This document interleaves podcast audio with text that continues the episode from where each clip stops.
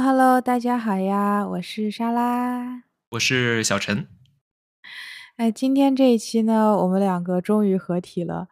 今天呢，我们来聊一聊买鞋。熟悉我的好朋友们都知道，我这个人呢特别爱买鞋子，尤其是运动鞋。我之前呢说过一句话，这世界上只有两种运动鞋，我买过的和我试过的。今天这一集主要是想聊一聊运动鞋里的跑鞋这个分类。在我们两个人里呢，莎拉是属于更加严肃的一位跑者，而对于我来说呢，我就更加相对于休闲。我大概每周就跑个3回步，每次跑个5-6公里就完事儿了。我的运动爱好更加的多元化，但是莎拉是非常严肃的，在我认识的人里非常严肃的一位跑者。那我觉得可能是因为你没有特别关注我的跑步群，那里面大家跑得更激烈一点，我还是算很小白的人。可能大神都是扎堆出现的嘛，但是对于我来说你在我认识的人里面，从开始跑步然后到现在跑步的成绩越来越好，然后身体也越来越好，我是非常羡慕跟敬佩的。我其实是从去年年初才开始比较认真的跑步。我大学也有跑过，但是也不太认真，可能跟你现在的情况差不多。3天打鱼2天晒网，差不多。我大学的时候还是做椭圆仪还有骑车更多一点。那我去年其实也有不太认真的时候，尤其是和今年相比，今年基本没什么打退堂鼓的时候。我去年一开始跑步的时候会打退堂鼓，可能会返回去骑车啊，然后再还是去拉椭圆仪这样子。那扣掉我去年一开始有打退堂鼓的时候，还有我去年大概9-10月份的时候我的膝盖有一点痛，那到现在来说我大概跑了1年半了。那在这1年半里，除了在配速上有进步以外呢，我也攒了一些买跑鞋的小经验。陈老师买鞋的经验虽然不如我那么多，但是呢我们俩合计了一下，他是有一些经验可以对我的分享进行一些补充的，所以我就拉他来一起和我做这期节目，分享一下我们作为普通市民跑者的买鞋小心得。也就相当于说，假如你对跑步也有非常严肃的追求，听他讲了，然后假如你像我一样对跑步有这个爱好有这兴趣，或者说平时像我一样3天打鱼2天晒网的跑步，或者说想要开始跑步，那样的话就听听我的想法。怎么说呢，你这样说的话，就我如果说我是严肃的跑者，对吧，那跑了半天还也就跑成这样了，就说明我天花板太低了，是不是？那我们今天呢主要是分以下几个话题。那第一个呢就是讲在哪里买鞋。虽然说网购很发达，而且网上经常可能会有店里没有的折扣或者款式更多，但我还是更推荐你在店里买，至少是在店里上脚试穿了以后再买。那么原因呢有以下几个。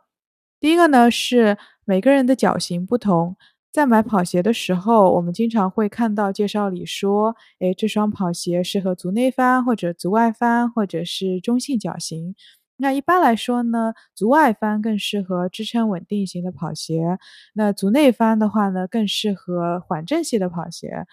但如果是中性脚型，那真的恭喜你，你这个脚就长得很好，选鞋的时候呢范围就更大了一些。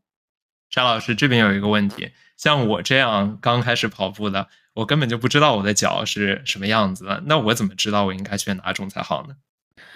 我一开始的时候也是不太懂这个事情，所以呢我呢就瞎买了。但是后来我有了加持，就是我去鞋店里面做了一个脚的模型，它是一个 3D 的一个足模，你就站在那个一个屏幕上，然后它就可以打印出你的这个脚的一些轮廓，脚包括脚型啊，然后你的脚的宽度啊什么之类的。那店员呢就会根据你做出来这个足模的结果来给你推荐相应的跑鞋。所以说，假如有这种帮助的话，你在刚开始选的时候就会相对来说更容易找到适合你的那双跑鞋。对，理论上是这样子的。对，我一开始的话，其实你要真的说瞎买也不算瞎买啦。那个时候我也是有看一些攻略，但是看多了就烦了，我就随便在推荐的几个里面买了一双。但我也很幸运，就是我买的第一双严肃的跑鞋还挺适合我的，我当时很喜欢，我现在回忆起来也还挺喜欢的。而且网上的测评啊这种东西，感觉到最后还是因人而异，每个人的角度到最后都不一样。可能别人说你这样非常适合这双鞋，但是你自己穿了之后就百般的不喜欢。所以到最后还是相比于网上的话，就算你已经做了脚模，就算你已经知道你这类型的脚适合这双鞋，到最后能够去现场试穿一下，甚至就比如说在我们这边，我们有专门的就是卖跑鞋的一些店，它边上会有一个跑步机，让你在那边能够跑个几公里，能够感受一下这些，这样我觉得是非常好的。是的，那现在呢，我就要说第二个原因，就是一个配速快慢的一个事情。那什么配速会穿什么鞋这个事情呢，就比较玄学。那最有效的方法，我个人认为还是你把跑鞋买回来以后，你跑个3-5公里，那就能有大概的感觉了。那这样子呢，就是你比较费你的钱包。那另一个方法呢，就是你看多一些博主的测评，或者朋友之间会相互讨论讨论。但这个办法呢是比较省钱，但是又比较花时间，而且也不一定很准确，就我之前也说到了嘛。我在这个事情上呢是很有亲身经历的，就是在我上半年配速是在每公里6分20到6分半的时候，我买了索康尼的飞速2，它算是一双偏竞速一点的非碳板跑鞋。我穿它跑了大概2-3公里的时候，我就觉得非常的不稳。我后来在跑步群里和我的群友们聊起来这个事情，最后呢，我们总结就是这双鞋还是需要快一点的配速才能比较好的去驾驭它。如果是6分开外，可能暂时就先不要考虑了。那我现在的配速大概是摇摆在5分半到5分50之间，就要看我比如说有没有吃饱啊，比如说有没有睡好啊，这样。那我现在在穿飞速2，我就没有之前感觉的那么不稳了，而且我是很能感觉到它给我的一种推进感的。那第三个原因呢，就是不同品牌之间的尺码也会有不同。这个呢就不只是跑鞋了。那比如说我所有阿迪达斯的鞋子都会比我正常买的码数要买小半码，因为我是美国女码7码，但阿迪达斯我只需要买 6.5码，我买7码就会严重偏大。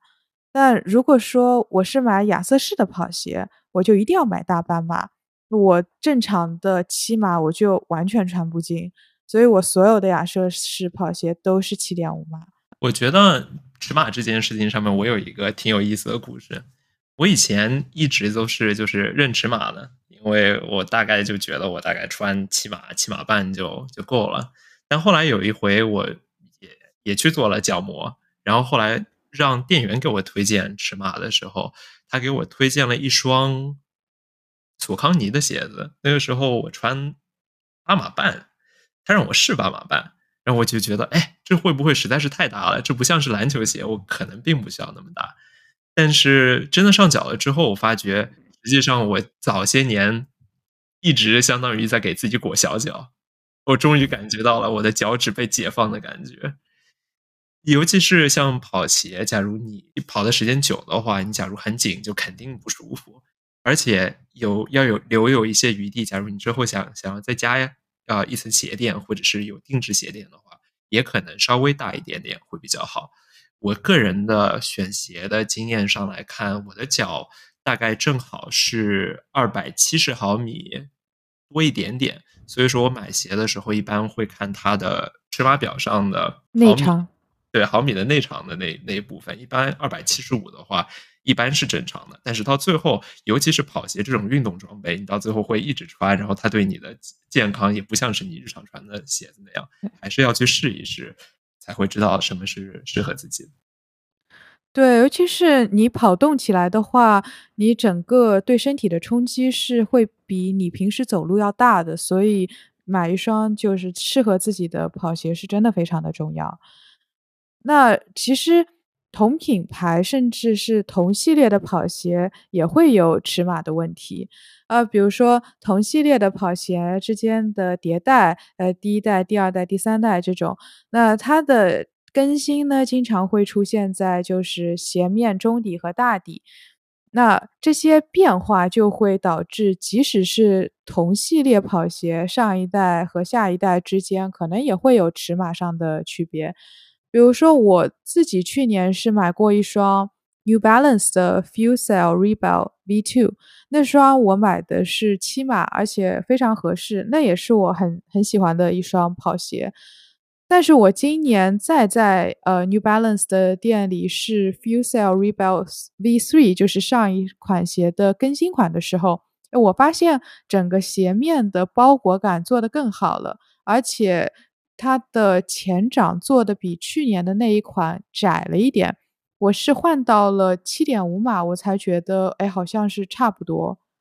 那第二个大问题呢，就是我们到底需要几双跑鞋？那在资金不设上限的情况下，我的建议是成年人不做选择都买，但是资金很多时候真的是一个问题，所以在我进行一些研究以后，又再结合了我自己的使用体验，我的建议是至少2双 daily trainer， 也就是日常训练穿的跑鞋，和至少1双 racing shoe， 也就是比赛当天会穿的帮助你提速的鞋子。2双日常跑鞋，一来呢是可以帮助跑鞋休耕，这样呢可以延长每双跑鞋的寿命。二来呢，即使是日常训练，那你也可能会分，比如说轻松跑或者是节奏跑。那很多时候不是一双鞋就是可以很好的完成2个任务的，所以呢，可以考虑买一双鞋作为你的轻松跑，然后你再买另外一个鞋款来做节奏跑。那所以说，你日常的这2双跑鞋主要的任务就是积累跑量跟保护身体，保护你的下半身。那 racing shoes 呢，就是在比赛当天力大专飞，不计成本的来想办法一跑完，2尽量跑得快一些。基本上是这样子的。从跑鞋设计的角度来说，日常训练鞋呢，它就需要承受更多的里程数，累计大几百公里，甚至可能1000公里往上走。就我有看到很多人穿，比如说亚瑟士的 Kayano， 他们都累计了1000多公里，1500这样子。以及呢，日常训练鞋还有是针对落地时对身体的冲击的一个保护。所以呢，日常训练鞋相对来说可能大底就需要更耐磨一点，比如你的橡胶块的布置要更多一点，还有你的中底的缓冲或者是支撑会更好一点。那比赛当天你穿的竞速鞋，它就是要为了追求更轻更快，在一定程度上呢，就会意味着你大底橡胶保护会更少一点，因为橡胶是一个密度很大的东西，所以你的橡胶块少了，你的重量就会随之减少一点，但这样也会导致你的大底更不耐磨，鞋面呢也会做得更轻薄，所以呢鞋面可能也会更容易出现磨损，包括你中底的支撑和缓震，也会比日常训练鞋有所减少。对于我这种刚开始跑步的小朋友来说，大底就是最外层接触路面的那一部分，然后中底就是在你的我的脚的鞋底跟真正的跟接触的那一层中间的那一层叫中底。对，是的，然后鞋面就是包裹住你脚面的那一层布，当然也有可能是两层，就是要看鞋子是怎么设计的。那假如像这样的话，对于像我这种来说只有一双跑鞋的小朋友来讲，我有一点好奇，你的 racing shoes 你平时会穿吗？就是会相当于要跟它磨合一下吗？不然的话，到时比赛当天再穿的话，是不是就假如磨脚怎么办？对，是有这个问题。所以比赛当天不只是跑鞋，是全身上下所有的你的衣服，像我们还会穿那个运动内衣，然后你的甚至内裤，然后你的跑步的短裤或者长裤，袜子、鞋子都是不建议穿新的，但也不能太旧。就以鞋子来说的话呢，比赛当天穿的竞速鞋，你可能先磨合个50公里左右，你就保证你鞋子被踩开了，然后鞋子和脚的磨合会比较好，然后你确保就是你和这双鞋不会有什么很大的问题，这样。那另外一个问题是，像我这种只拥有一双跑鞋的小朋友，我什么时候才需要换我现在这双跑鞋？一般来说，我怎么知道它不再能够保护我的脚了，或者我不再应该穿它了？有一个办法是简单粗暴的，就是看里程数，大概是积累500到800公里的时候，你可能就要考虑换鞋。但是我觉得这个其实还蛮看鞋子本身的，所以呢，我自己而言，就是我觉得我穿了这双鞋可能跑了2天以后，我觉得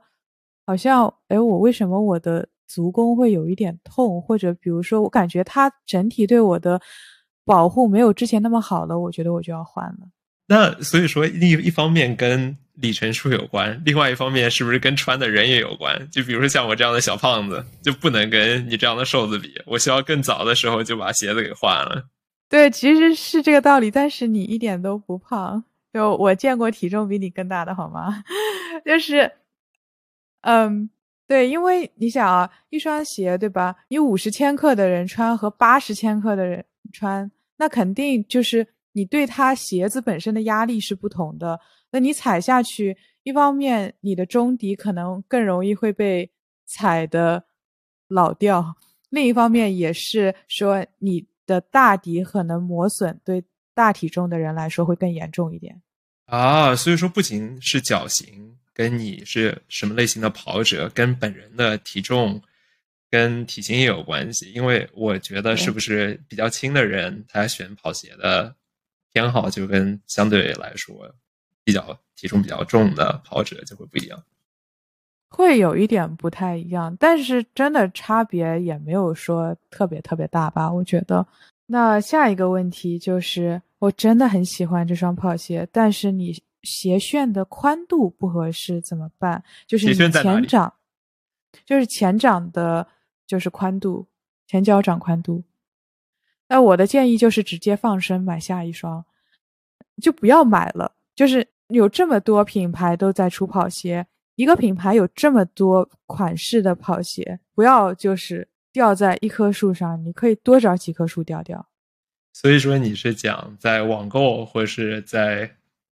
浏览的时候非常喜欢一双鞋的颜值，但是你真的上脚了之后发觉它宽度并不合适，而不是说你网购非常喜欢，然后你真的就买了，回家没有办法退的时候才意识到自己不适合这双鞋。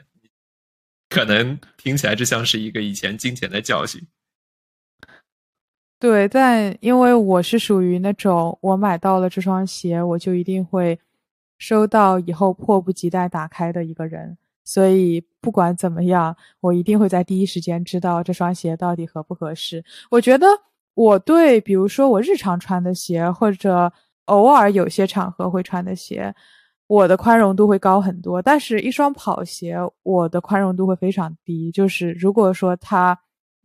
宽度或者大小不合适，那就真的不合适，那就退了。除了 New Balance 之外，因为我听说 New Balance 好像最早出名的就是因为它做各种宽度，就同一款鞋型它会做不同宽度来适应不同人的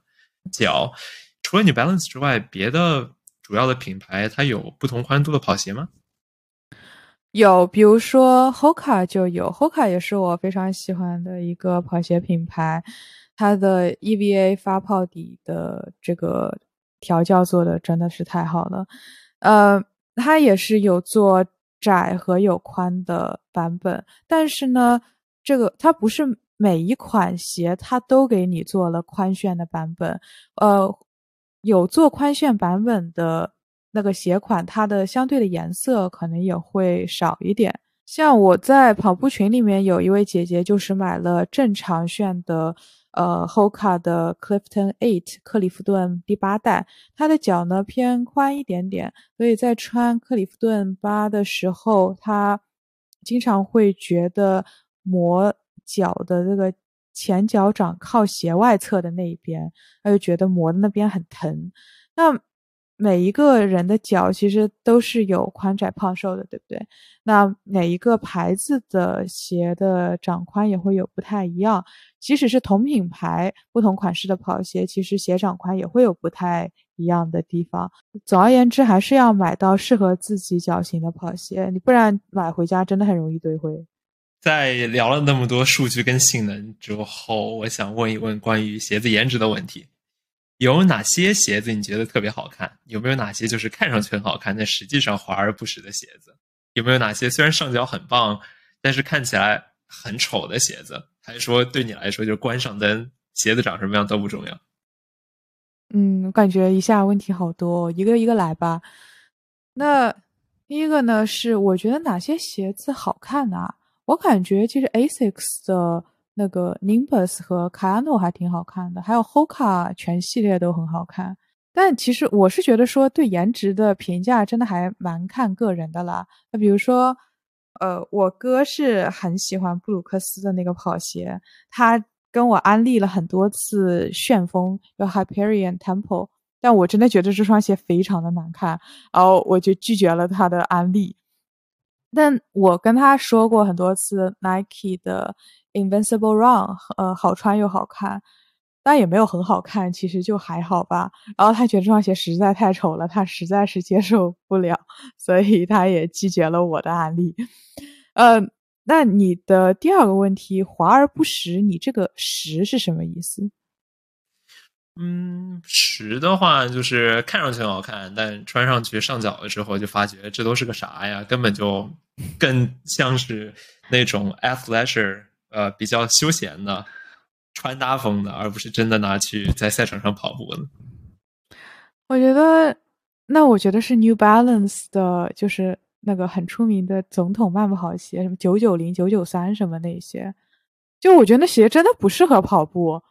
但是我不知道为什么那个叫慢跑鞋，就我觉得还挺适合走路的其实，但慢跑是真的跑不起来，我真的觉得它很硬。可能慢跑的定义跟你慢跑的定义不太一样，一般人慢跑的定义可能是7-8公里/小时。我实际上那两双鞋在当初我爷爷奶奶来美国的时候还专门让他们试了，他们很喜欢，然后现在在这边买了带回去走路，后来他们自己又买了，基本上就盯着纽巴伦买。因为我感觉穿着走路很舒服。这样子。但是我是觉得穿着走路确实还可以，因为它的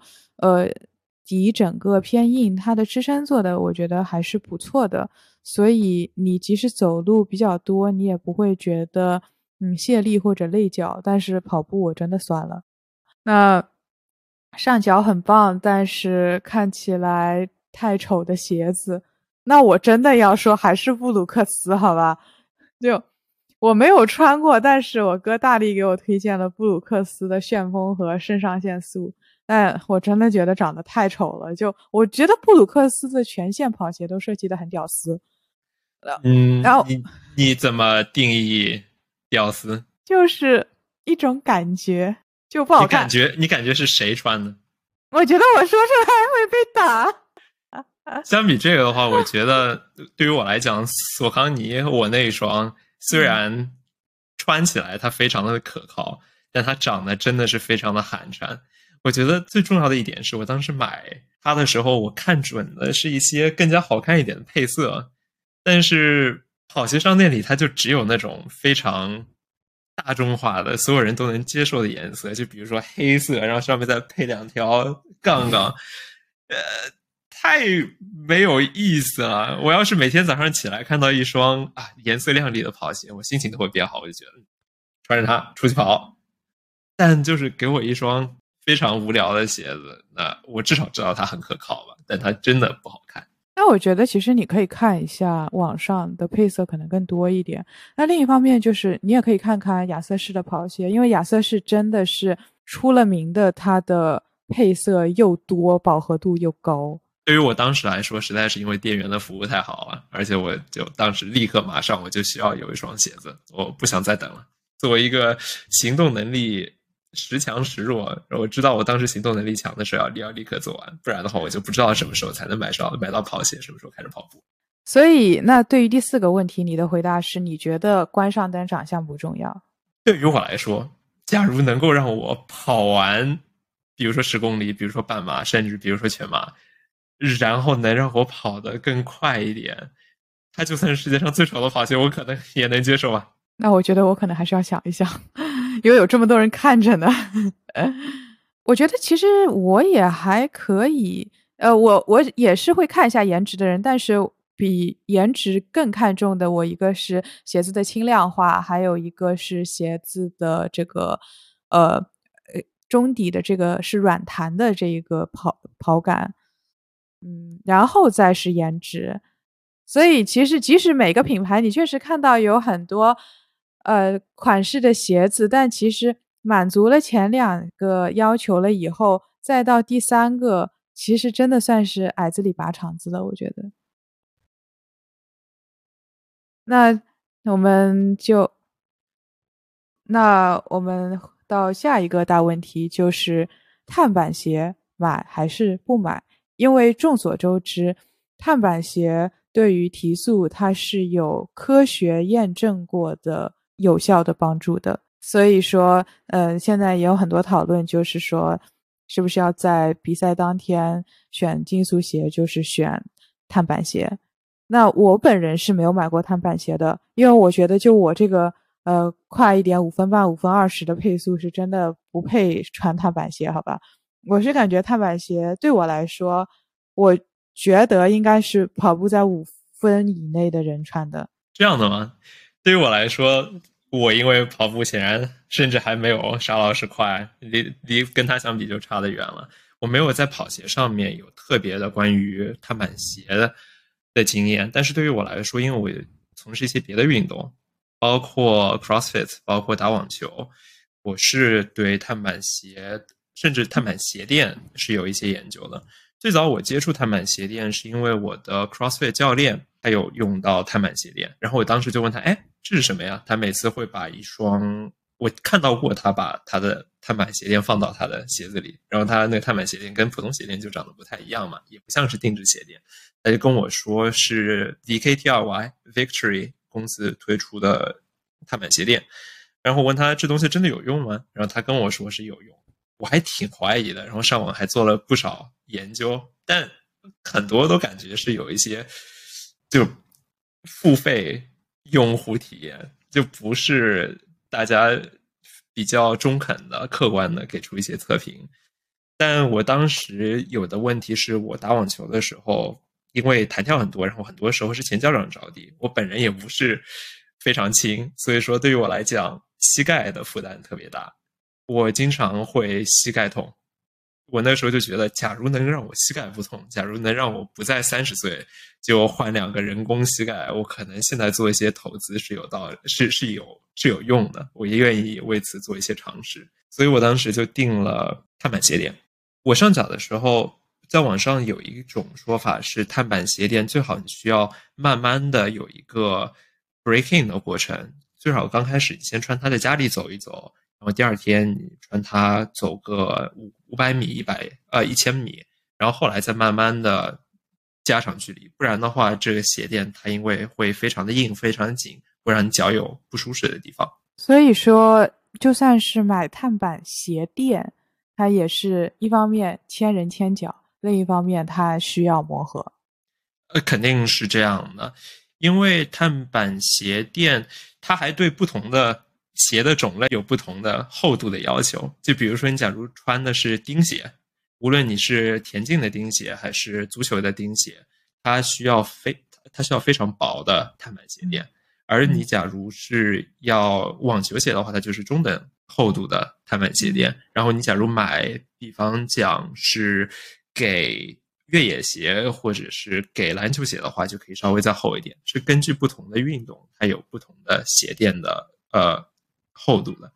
它本身的碳板的厚度是一样的，但是它外面那一层海绵的厚度是不一样的。哦，这样子。那你会觉得垫上碳板鞋垫以后是会对鞋子本身的这个设计有喧宾夺主的感觉吗？就比如说这双鞋本身是可能主打缓震的或者主打支撑的，你垫了鞋垫以后你有什么不一样的具体的感觉吗？对于我来说，我最重要的感觉是，无论是我的训练鞋 CrossFit 的训练鞋还是我的网球鞋，它本身的鞋子的特性我没有感觉到有变化。我的训练鞋本身是一双非常薄底非常平，让我用来举铁用的。在穿上这双鞋之后，我在它用来敏捷性练习蹦蹦跳跳的时候，我明显感觉到我落地的时候的冲击力变小了一些，对于我下肢的磨损少了一些，然后我之后第二天的时候我的膝盖的疼痛也少了一些。而对于我的网球鞋来说，因为它本身弹跳在前脚掌着地的弹跳跟变向更多，我明显感觉到我在用力冲刺或者变向的时候，它反馈给我的力是在我以前没有垫这双鞋垫之前我是没有感受到的。还有一点我要补充的是，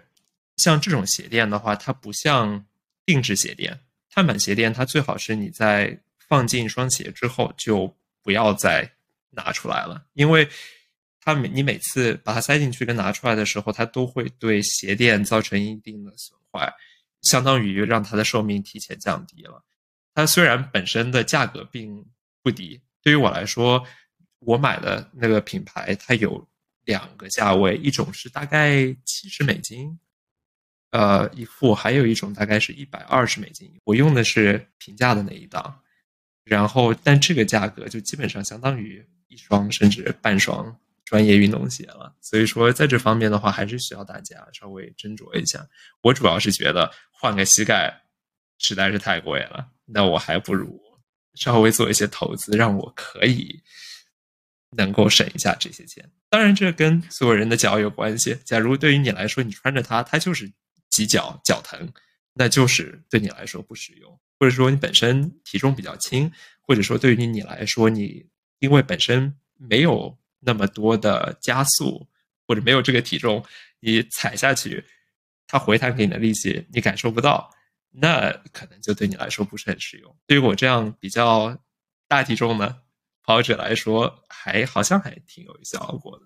但是我不知道除了碳板鞋垫之外，就真正的碳板鞋把碳板做进鞋底的那种跑鞋是怎么样的，我没有尝试过。我觉得对于你来说的话，你之前最早觉得自己的配速不够快，所以说就觉得自己不适用。我觉得假如对你来讲，你要跑一些短距离的赛跑，比如说5公里啊，比如说10公里啊，或者是15公里，这种相对于你比较能够掌握的距离，你可能配速也能够提升一下。在这种时候我觉得为什么不试试呢？假如你试过之后觉得这确实不适合你，那你也可以有更多的跟别人以后说起来的时候有更多的谈资。你说的是那个睡前花$250买一个经验是吧？买一个谈话的资本也不是不可以，我觉得其实是可以，确实我也在想可以试试看。是的。那我们最后来讲一讲各品牌的这个万金油跑鞋。那我看到网上有说马赫5是 Hoka 的，马赫5是万金油跑鞋。我真的感觉这对万金油跑鞋的标准有点高了，因为我大概是配速是在5分25分半的时候，我大概会穿它。我感觉6分开外可能会会有一点感受不到它整个鞋子的好了。那我对万金油的定义呢，是不管你配速是在将近7分钟，还是你的配速在5分钟以内，那这双鞋都会比较的合适。它不会说7分配速的人穿它跑步非常累，或者说5分配速的人穿它会觉得很泄力。那第一个呢，我要讲到的是 Hoka 的克里夫顿系列 Clifton 和 阿瑞海系列，我这是两双鞋都有的。那我个人感觉 Arahi 基本是 Clifton 的支撑稳定版本，他们俩基本是一双鞋，就是 Arahi 有了更多的支撑。跑起来的话呢，我是觉得 Clifton 的脚感会更弹一点，我自己是喜欢软弹的鞋子，所以我会更喜欢 Clifton。 但是 Arahi 在我比如说膝盖会稍微有一点隐隐作痛的一天，或者我的脚掌有一点点疼痛的时候，我穿它就会觉得好像也没有什么事情，那就会觉得还蛮舒服的。如果说你的足外翻比较严重的话呢，我觉得是有支撑感比较好的 Arahi 会更适合你一些。那第二个要说到的牌子呢，就是亚瑟士。那他家的万金油呢，其实我觉得大家都已经猜到了，一个呢是 Kayano 和他的弟弟 GT2000， 还有一个呢是 Nimbus 和他的弟弟 Cumulus。 那Kayano 系列是亚瑟士家顶配的这个支撑稳定性跑鞋。我有一个好朋友就是从 Kayano 24代到 Kayano 29代全部都有。然后 Nimbus 系列的话呢，是他家的顶配缓震型跑鞋。GT2000 和 Cumulus 分别是之前提到的两款鞋的次顶配。那在用料上呢 ，GT2000 和 Cumulus 当然是没有 Kayano 和 Nimbus 那么好，但是他们两个人呢是胜在更轻量。然后呢，就是说到耐克，耐克其实有蛮多跑鞋的，包括他家的碳板鞋非常的有名。那他家的，我觉得万金油跑鞋就很多人都有推荐的跑鞋，我觉得是。尤其是两双，一双是飞马，还有一双是 Invincible Run。 那我先要说，我也不是嘴耐克什么，但是我真的跟耐克的鞋八字不合。我目前是只有一双 Invincible Run 是我的真爱。我其实之前有被很多人很多我的朋友推荐飞马，但是我自己买来穿着跑步以后，我觉得我不是很搭。那先说一下，我买的是飞马38，据说飞马的36是巅峰，后来就那我的飞马38，我觉得它的鞋面有一点厚，所以跑久了以后会觉得有一点闷，而且可能是因为飞马的脚后跟部位做的有一点窄吧。我是后跟落地，所以跑起来我会觉得不是很稳。Invincible Run 呢，就是我从1代买到了2代，据说明年大概6、7月份就要出3代了，我非常的期待。而且3代我看它泄露出来的模型，我感觉有蛮大改变的。我是穿废了一双又买了一双，我非常的喜欢。 Invincible Run 呢是耐克家的顶级缓震，非常的软弹，但问题就在于价格也很辣手，比它更贵的就是他们家最有名的那几双碳板鞋了。它的重量呢也很轻，它的单只重量是不到8盎司的，整个是一双非常好的，比如说轻松跑，然后你稍微加一点速度也可以跑的一双日常训练鞋。从里程数上来说的话呢，我觉得半马也是可以handle住的。然后我们就要说到阿迪达斯。阿迪达斯我本人没有什么很多的话语权，因为我只有一双 Ultra Boost DNA， 我是拿它用来走路，它对我来说实在是有点太重了，而且它也不适合跑步。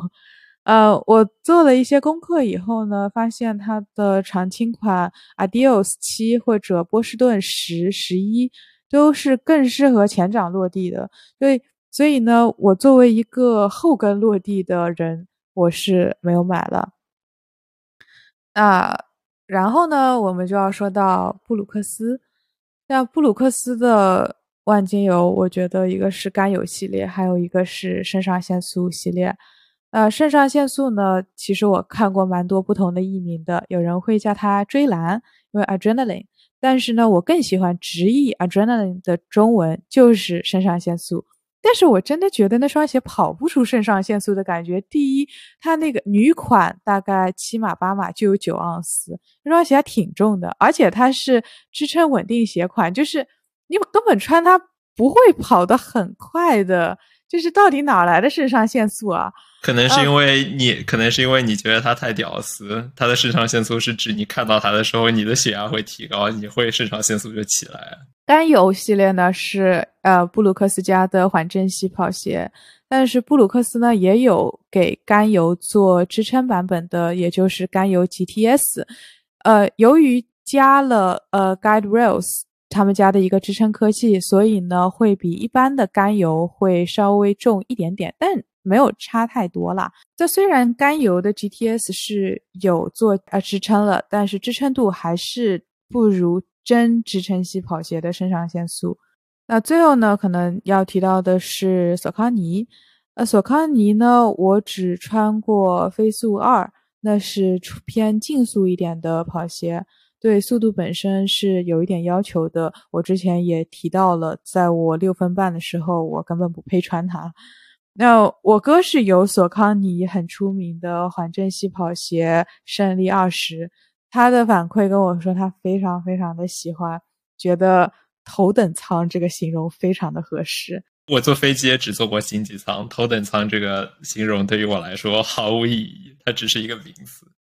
对，我也跟他讲，就是你倒跟我说点人话啊，就是头等舱可还行，就是细节加细节展开讲讲。不过说起来，你是不是有索康尼的那个旋风，你的那双跑鞋，唯一的那双？是我现在唯一的这双跑鞋。我当初选它的原因是，我刚开始跑步的时候我觉得我脚痛，当时我并不知道发生什么事情，然后后来去观察一下之后做了脚膜，发觉我的足弓高度非常的低，基本上跟扁平足也没有什么区别了。我还挺惊讶的，我以前一直以为我运动细胞还可以，结果发觉原来我跟扁平足好像也没有差太远，所以说我的足弓就特别容易痛。我当时的措施是店员跟我推荐索康尼的旋风，因为它本身是一双支撑性很好的鞋子，它很重，它跑起来你用力冲刺也并没有感觉它有什么反馈，你跑得慢一点它也没有让你有继续跑下去的这种感觉。但好就好在穿它的时候我的脚痛没有了，它可以让我维持在一个能够增加我耐力或者说增加我心肺的这样的一个心率区间，然后让我的身体不至于提早报废，这就很好。而且更好的一点是，我当时买的时候我还做了定制脚膜，我因为足弓特别低嘛，然后我就做了一个做了脚膜，用定制鞋垫，用这双索康尼的旋风再配上定制鞋垫之后，我的脚被支撑的就很好，我就再也没有足弓痛的这种情况。那你的那个支撑鞋垫不是你刚才提到的碳板鞋垫对吧？不是的，碳板鞋垫的话可能也有支撑嘛。我看到过碳板鞋垫，它有整块的，它也有只有前掌或者只有后掌的分开来的那种。像这样的情况下，这种碳板鞋垫的话是根据你脚塑形的，可能也有那种比较高端的，又给你中间整个碳板，它又给你做成外面海绵，能够做成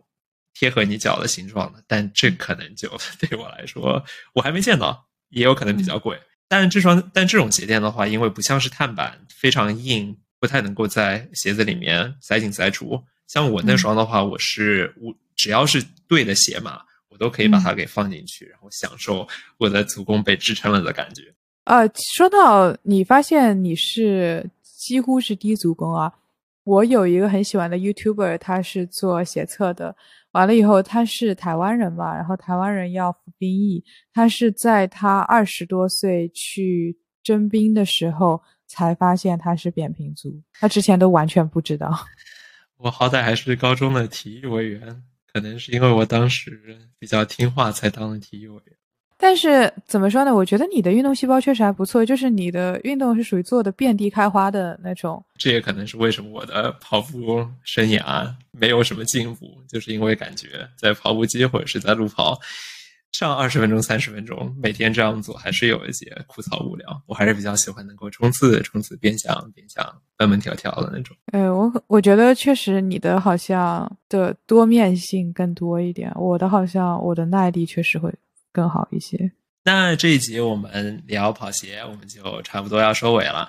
虽然聊了那么多跑鞋，那大家也可能买了很多跑鞋，最终我还是要跟大家说，无论有没有跑鞋，有什么跑鞋，运动起来跑起来还是最重要的。不要像我3天打鱼2天晒网，每天就算跑一点点也比你一周只跑一回，1个月只跑一回，1年只跑一回要好。对，是的。好，那我们今天就先到这里啦，那大家再见，拜拜。